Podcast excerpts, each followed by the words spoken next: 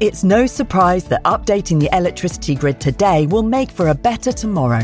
Increased self sufficiency is just one of the benefits. The Great Grid upgrade will also boost the economy and create new green jobs. And best of all, you can continue doing the things you love, like watching the latest epic nature documentary or listening to this podcast while caring for the planet too. Find out more at nationalgrid.com.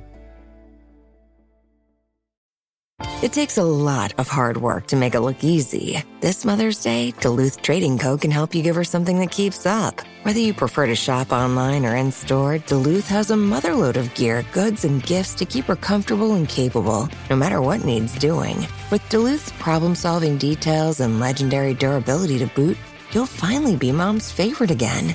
Check out DuluthTrading.com for all your Mother's Day gifting needs.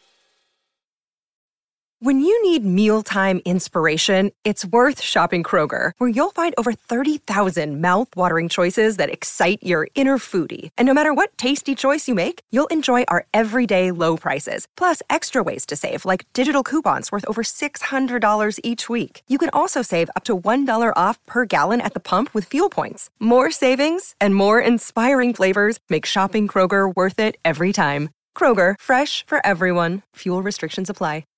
Before we kick off this podcast, I wanted to mention that this month BBC Countryfile magazine is celebrating its 15th birthday. This is an exciting milestone for us, and I wanted to thank all our readers and listeners for helping us get this far. For those of you who do not already subscribe, we're offering all our podcast listeners a very special offer to celebrate with us. And you don't want to miss it. Visit www.buysubscriptions.com forward slash Plodcast. That's podcast with an L, Plodcast. And you get 50% off your first six issues. Plus, you'll get a Stanley travel mug as your welcome gift, which is very useful when you're accompanying us on our many walks this winter. That's www.buysubscriptions.com forward slash plodcast. Find out more there, and terms and conditions do apply. Now, let's get on with this week's adventure.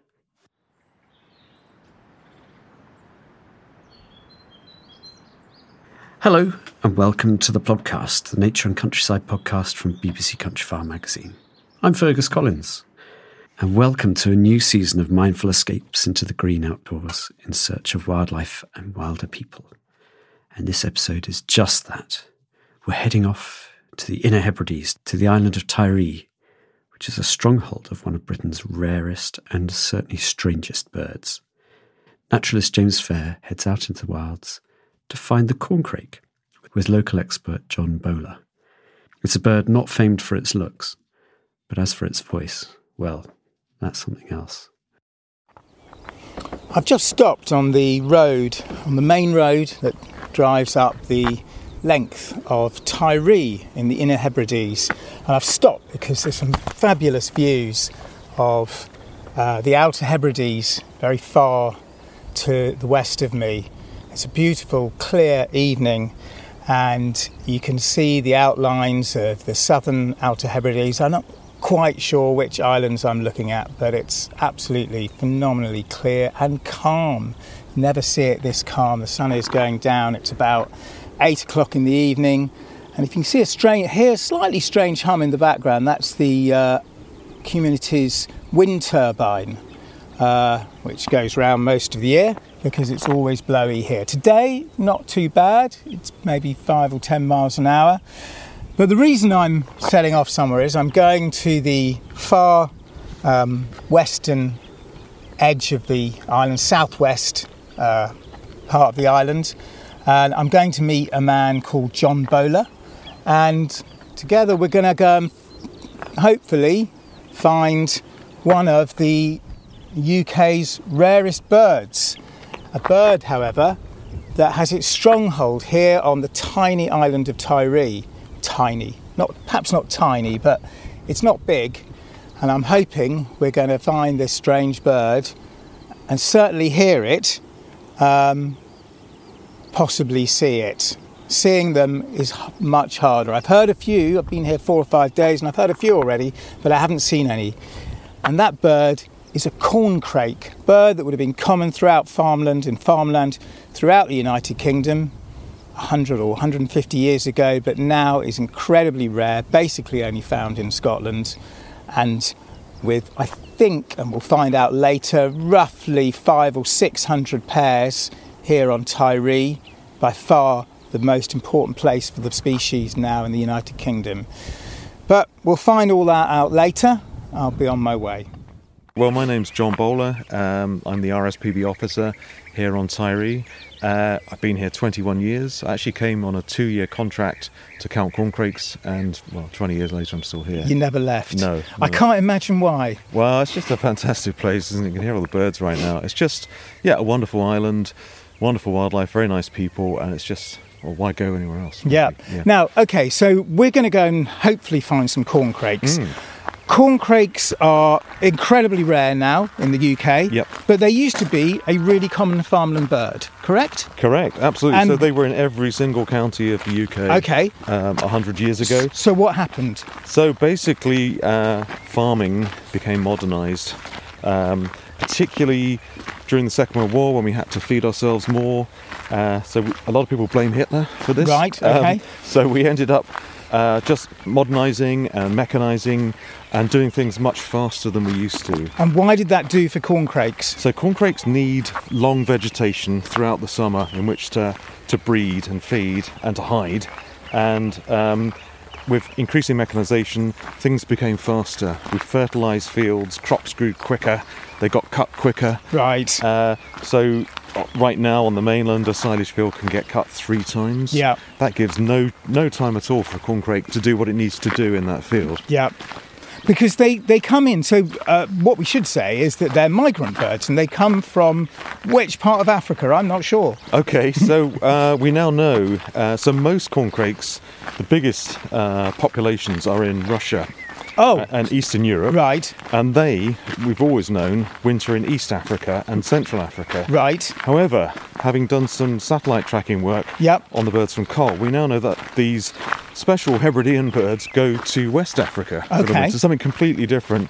In fact, they use grasslands uh, in West Africa in Togo when they first arrive. Okay. And as those dry out, they then head east, fly across the Congo rainforest, and end up in grasslands on the east side of the Congo Oh, for, the, for wow. the midwinter period Oh my God, that's amazing. which is you know crazy and Yeah. e- even to the extent they're using grasslands that are kept open from forests by elephants for Right, example so okay. you know really interesting kind of conservation so they absolutely need grassland. They can't go in a forest. They they won't go. No. And, right. no Okay. very, very much a grassland species Yeah. Yeah. and then back as they finish the winter they come back through west africa because those grasslands have greened up again Right. Right. so it's a you know very precise migration that they do And they don't spend long here.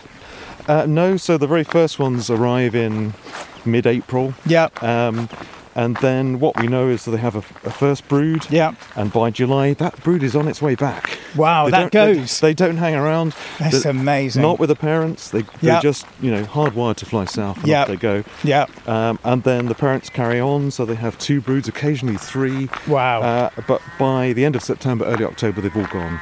Right. Okay. And so, why are they still doing okay well on Tiree? So Tiree and some of the other Hebridean islands still have a more traditional form of agriculture. Um, here it's uh, predominantly crofting, uh, people raising livestock outside. Um, I can hear a corn corncrake. That's good. That's excellent. Um, there we go. Um, yeah, so they're still keeping livestock in a traditional way. Yeah. Um, they're keeping back meadows either to graze later in the summer or to cut for silage. Mm-hmm. Um, even here, this this idyll wouldn't happen. It doesn't happen by accident. So there's a lot of conservation work going in. Right. Agri-environment environment schemes, which essentially pay crofters to do things slightly differently to what they would do otherwise.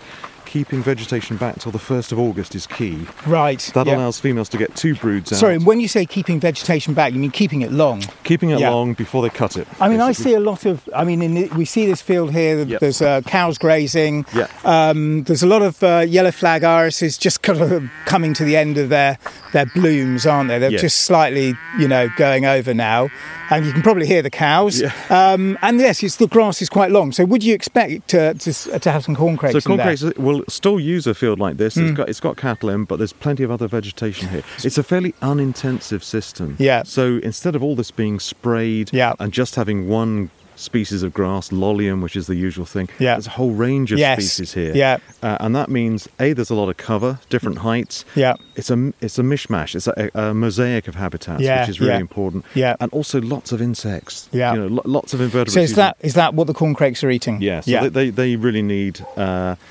Lush vegetation that's full of insects. Yeah. Um, and they're beetles, picking it up off the off the ground. off the ground and Yeah. off, off the plants. Yeah. right, and off the plants Yeah. too. Okay, now I can see that. Yeah.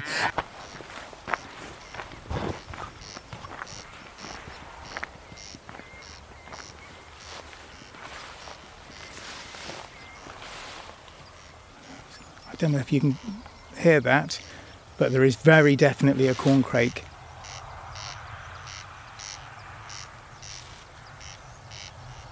It's responding to another one over there. There's two, and they often do this. They have almost duet. It'd be males kind of competing a little bit. And are they? They're, what they're saying to each other is, "Keep away. This is my territory." Yeah, they're essentially saying this is my patch. Uh, I'm here. I'm occupying it. But at the same time, they're looking for females, of course. So the, the same message: I'm here. Uh, come over and, and check it out. And you were saying earlier, so they they will have one brood. Uh, what uh, is that already happened? Has the So, first brood happened? Yeah, yet? so basically, uh, the females will be down on eggs right now. Uh, Right. possibly the first brood's actually hatching. Mhm. So this is beginning of June. Uh, the birds have been here since mid-April, some of them. So if, if the early birds getting into good habitat can already have had a brood, you know, a clutch and hopefully a brood by now. And these males are now calling for their second mating. right. Okay. So they're looking to get on with it. Yeah, absolutely. and, and it's interesting because when they first come, it's mostly daytime calling for that first brood. But the second brood, it's all about nighttime calling. So what's going on there? then? So d- not really sure. I mean, it, it- as you know, the nights are very short this time of year. This yes, far north. they So are, aren't they? It's amazing. We have about three hours of. Well, it's not even darkness; it's twilight. Yeah, really. yeah. Uh, but that's when we do the census work because that's when the males call most consistently. Right, because because in fact tonight you're going to be going out at eleven thirty. Yep. Eleven thirty to three thirty, I think you said. Yeah, I, so I head off at eleven thirty. The official census time is between midnight and three. Right. Those are kind of core hours. Um, I was out last night. It was a perfect night for it. Got about uh, 90 birds coming around the west side here. Yeah. Uh, I have got a volunteer, Kathy Shaw, who helped me do it. She was out last night too. She got 19 at the east end. Mm-hmm. And tonight we're going to, between us, finish up the rest of the island. so you do it all in two nights, Yeah, it used to take me three nights on my own. right? Uh, but now uh, with Kathy, it, it takes two. But we do this three times.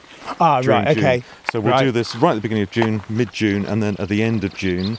Uh, and there's a fairly complicated way of looking at where the calling birds are, trying to work out if it's the same bird or not. That is a this is a sedge, sedge warbler, warbler. literally just Yeah. landed on the post. There he is. Look at that. What a view. A Noisy bird, and they sing all night as well here. They sing all night. Yeah, I didn't know that. And particularly if I stop the Land Rover when I'm doing my sur- survey, a little bit of noise, and they respond. They immediately start singing like this. Yeah. Is he? Is that kind of? He's responding to us. Yeah, I think by us being here and making a bit of noise, he's actually making a noise back.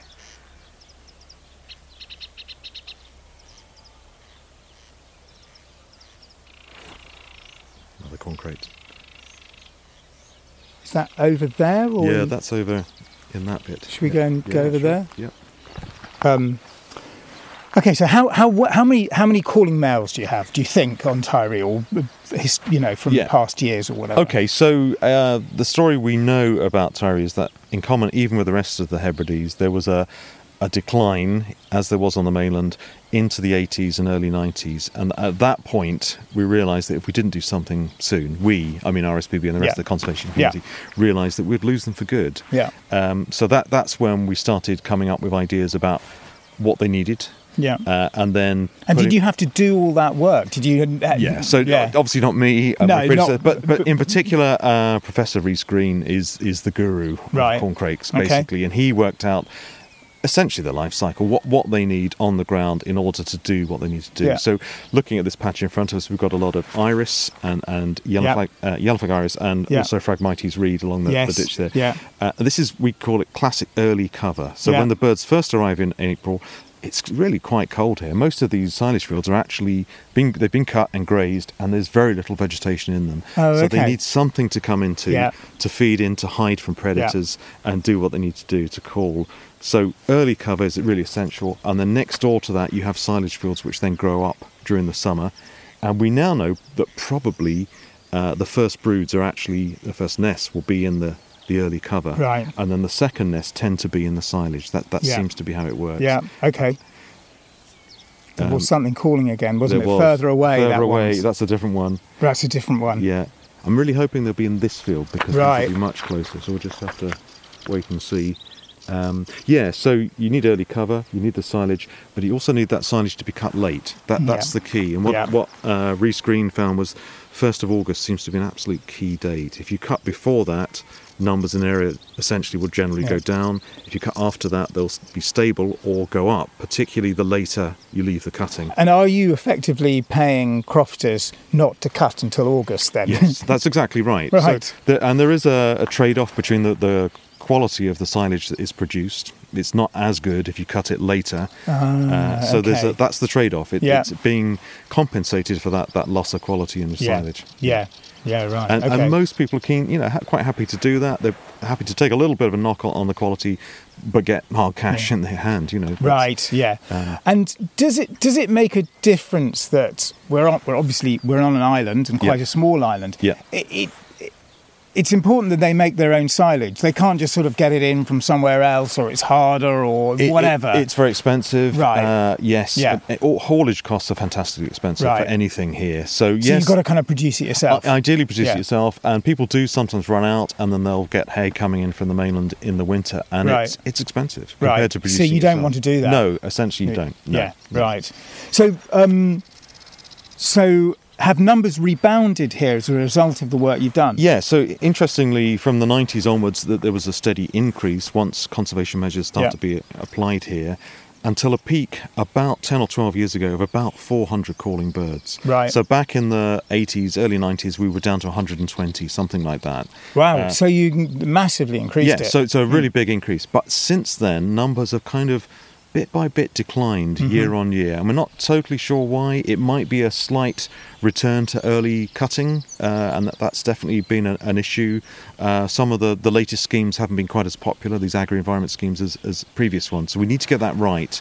We need to make people really want to go into these schemes. It's got to be really worth their while, essentially, to do the right things. But we had uh, 285 calling males last year. That's still a big chunk of the Scottish population. We have about a quarter of all the birds in Scotland Right. here on Tiree. Yeah. So that you know, it's quite a big responsibility.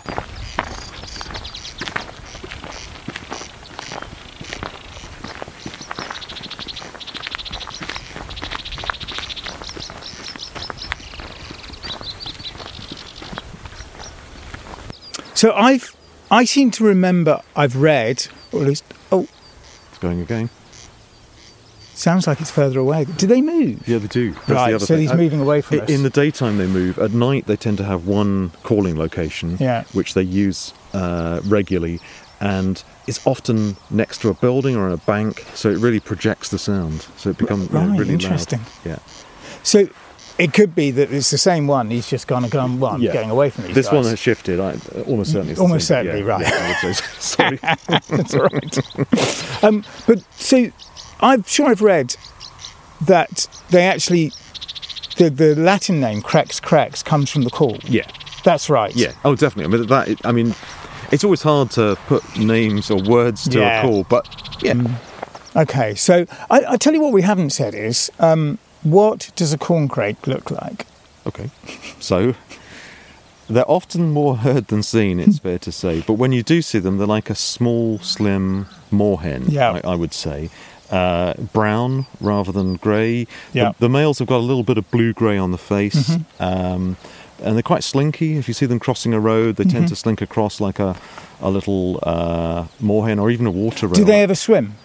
No, as far as I know, they don't. Right, I've never okay. never known of one swimming, and they Yeah. very rarely fly. That that is a bizarre thing when you think that they've come all the way from Africa. They do fly from Africa. But they have to. They have to do that. They don't right. swim from Africa. well, I hope not. Yeah, that would be a, a struggle. But the fact is, they can do that, and yet when they're on the island, they very rarely fly. They'd much Yeah. rather walk across a road than fly.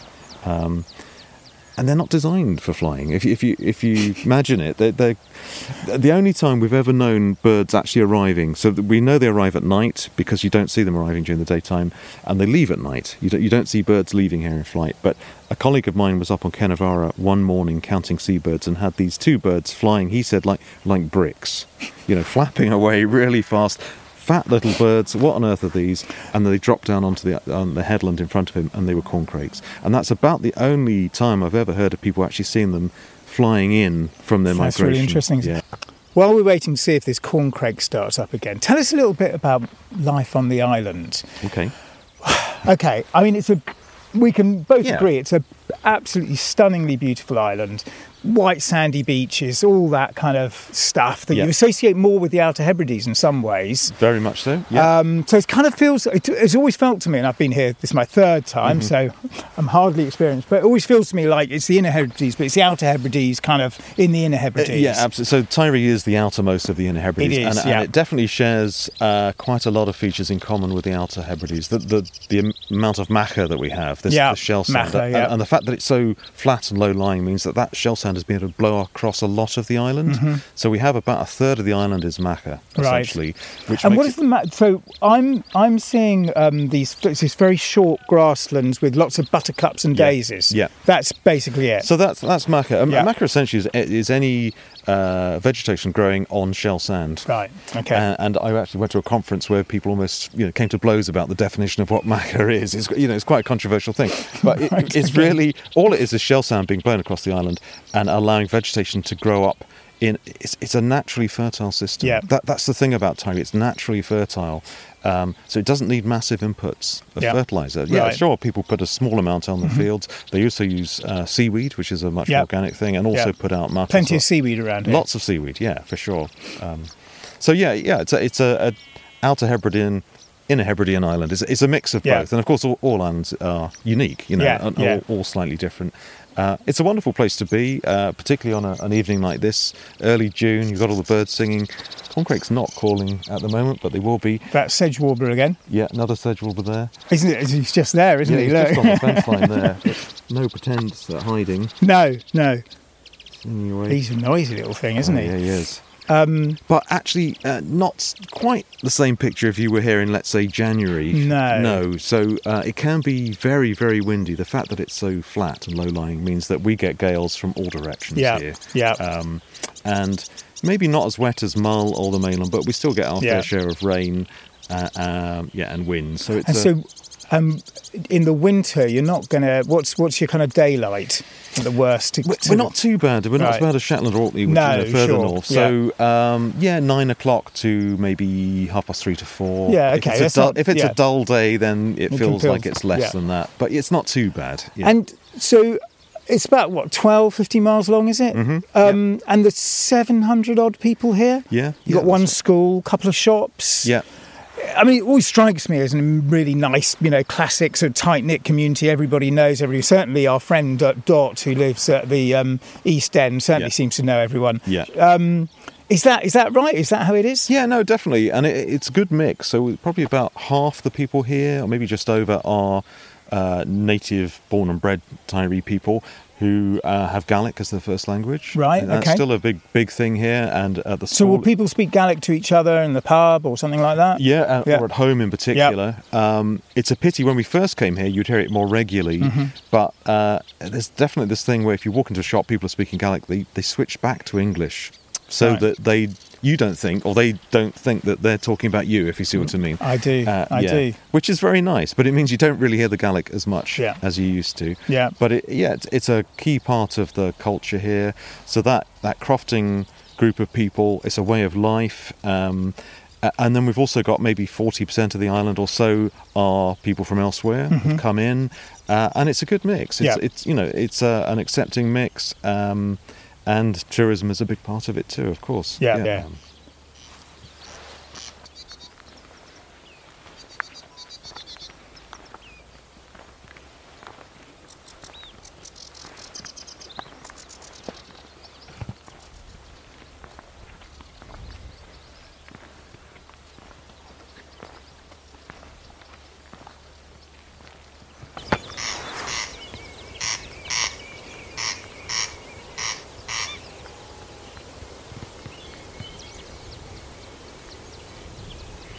he's using that bank as a bit of an echo chamber. So Right. kind of Because that felt mu- lot, Yeah. much Oh, louder, yeah. didn't And it? that, that's still the other side of the field. If you've got one down here doing that, it's really Right.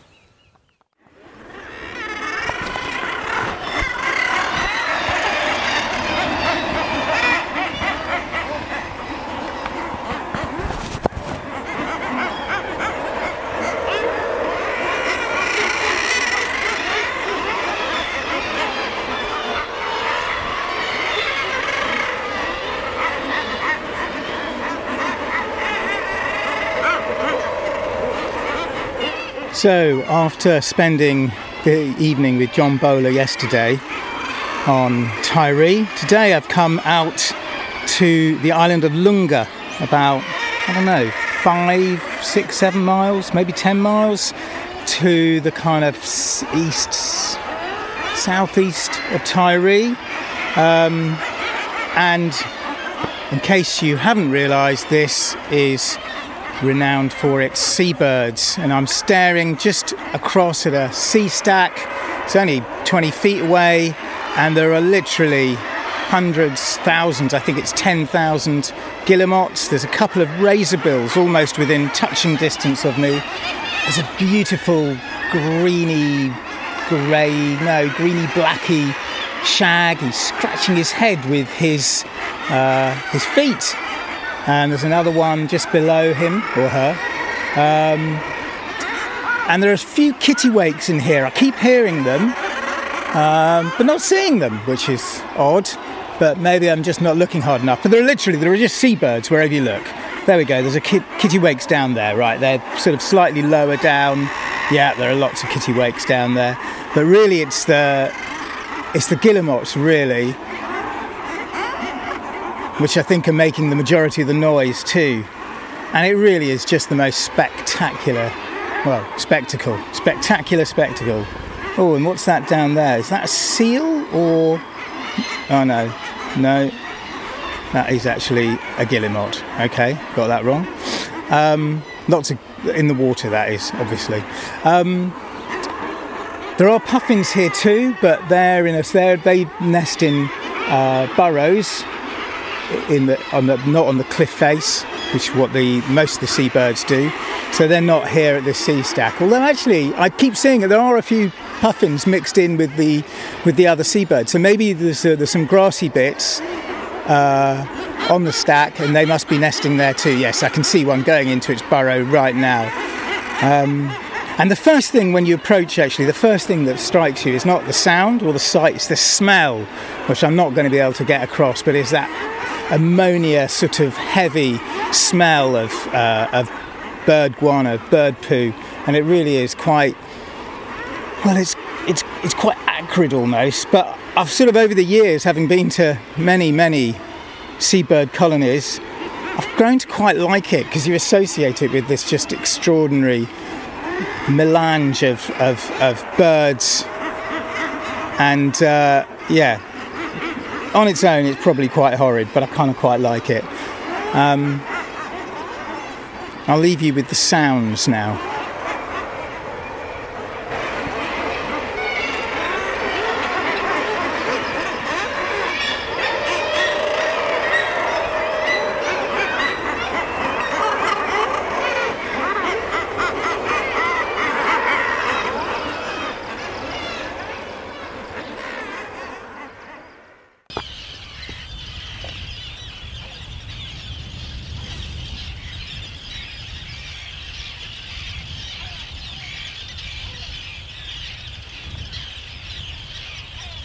So it's 6:30 or so in the morning. It's a beautiful sunny morning, and I've come out um, to record the sounds of another noisy bird on Tiree, and this or these are common and Arctic terns, and they're nesting on an island uh, in the harbour just opposite where we are staying.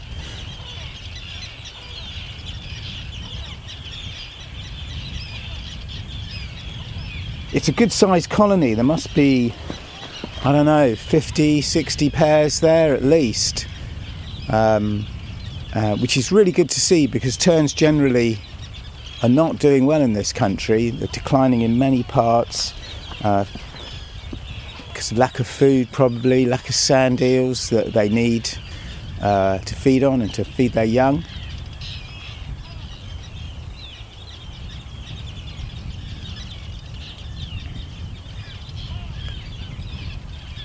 Can also see seal out in the bay and some eider ducks, three males I think, and a female. Hard to tell at this distance completely. There's a lot of oyster catchers around. I'm hoping to catch them as well. hoping to catch, get some of their piping calls.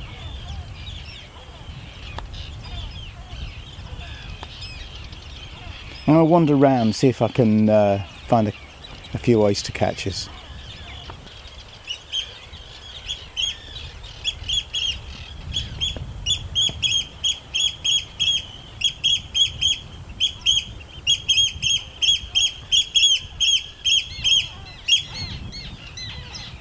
There we go.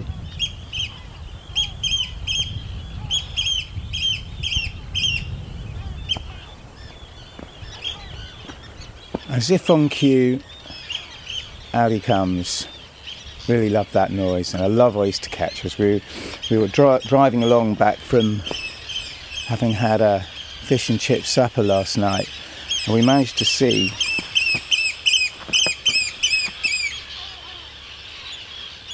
He's a noisy fellow. I don't think I disturbed him.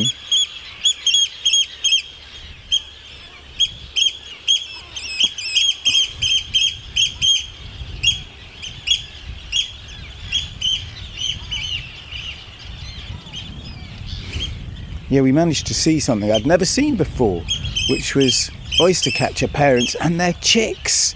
There were two parents and three chicks and it was just the most beautiful sight. We watched them for about five minutes, just nosing around in the long grass looking for little things to eat, and it really was the most wonderful thing. When the terns, the terns were all taking off suddenly, and you can see there's there's a lot there. There's easily a hundred individual birds, I would say. It's really hard to tell, but there's a good number there, and they suddenly all take off for no reason. I can't work out anyway. Maybe they've been hassled by the gulls. I, I guess that's it. The other day I saw a gull had taken a, an oyster catcher's egg, or at least it looked like an egg. It was some distance away. But um, yeah, you could see it going off with something in its mouth and then it gobbled it down. And it was being hassled. I know it was an oyster catcher's egg, or at least I think it was an oyster catcher's egg because it was being mobbed by a couple of oyster catchers. So that's why I presume It'd taken an oyster catcher's egg. It's certainly taken something.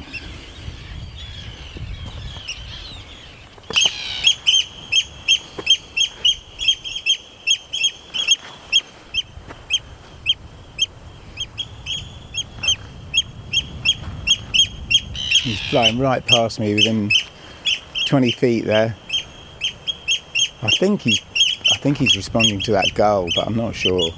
I say he, I don't know, I don't think you can tell them apart, the sexes.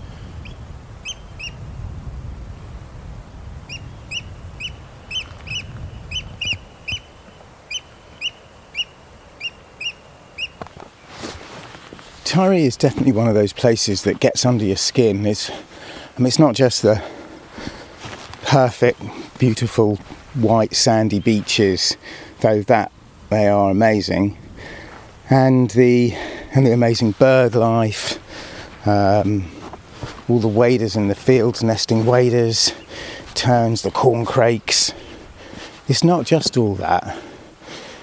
It's just the sort of feeling of island life. You meet one person, you immediately meet more people. Everyone's incredibly friendly. The people who live uh, near our holiday home uh, have all been very friendly um, you know, and and you do kind of think, oh, wouldn't it be nice to come and live here in another in another world or another life or something like that. Um, and then people, of course, go, ah, but the winters.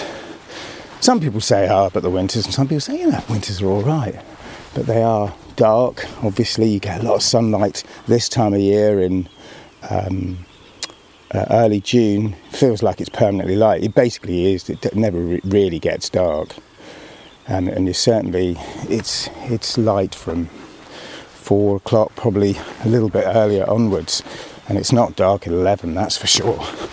So there's a lot of daylight, and then of course the converse is true. In the winter, there's not a lot of daylight. A lot of a lot of night time.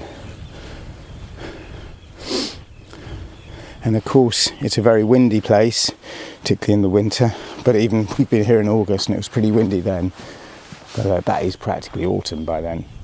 But um, yeah, there are a lot of challenges to living here. My goodness, it is beautiful.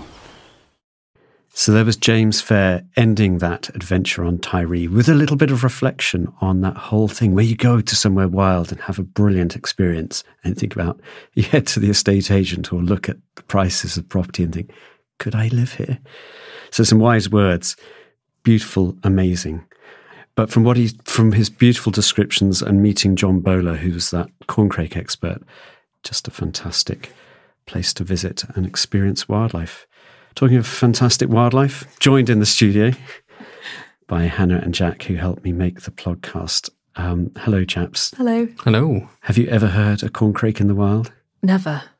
For a cornflake. Cornflake, yeah. Not a corncrake. Similar noise, actually, crunching on a cornflake to uh, a corn corncrake.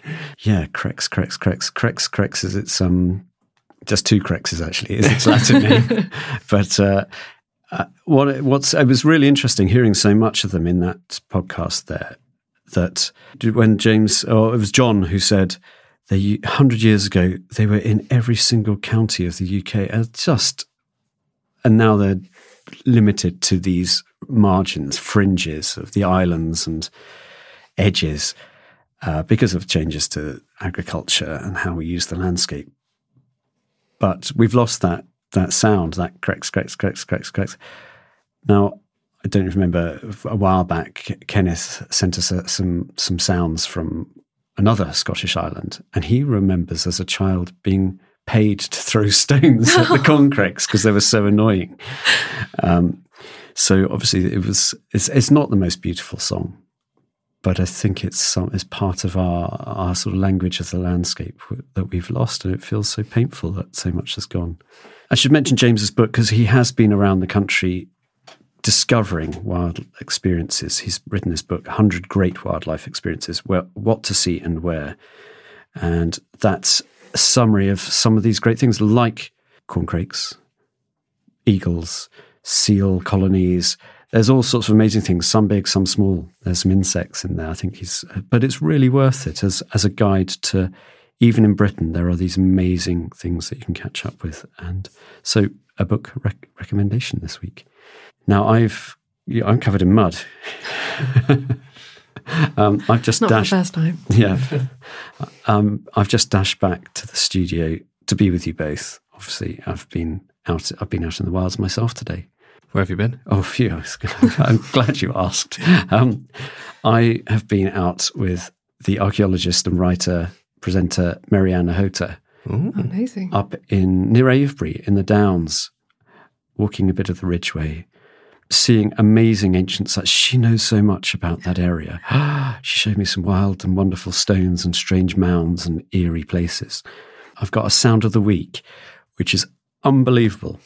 We went to West Kennet, Long Barrow, and this is this sort of eerie, snake like mound on on a ridge on one of these downs.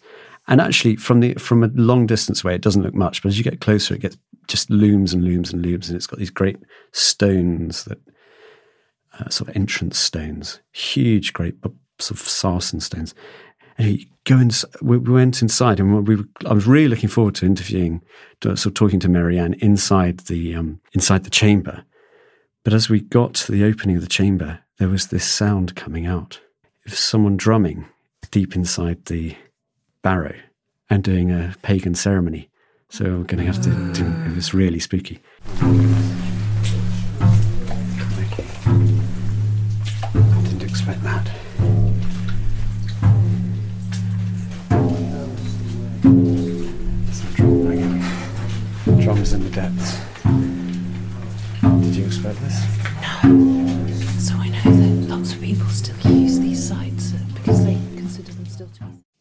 Huh?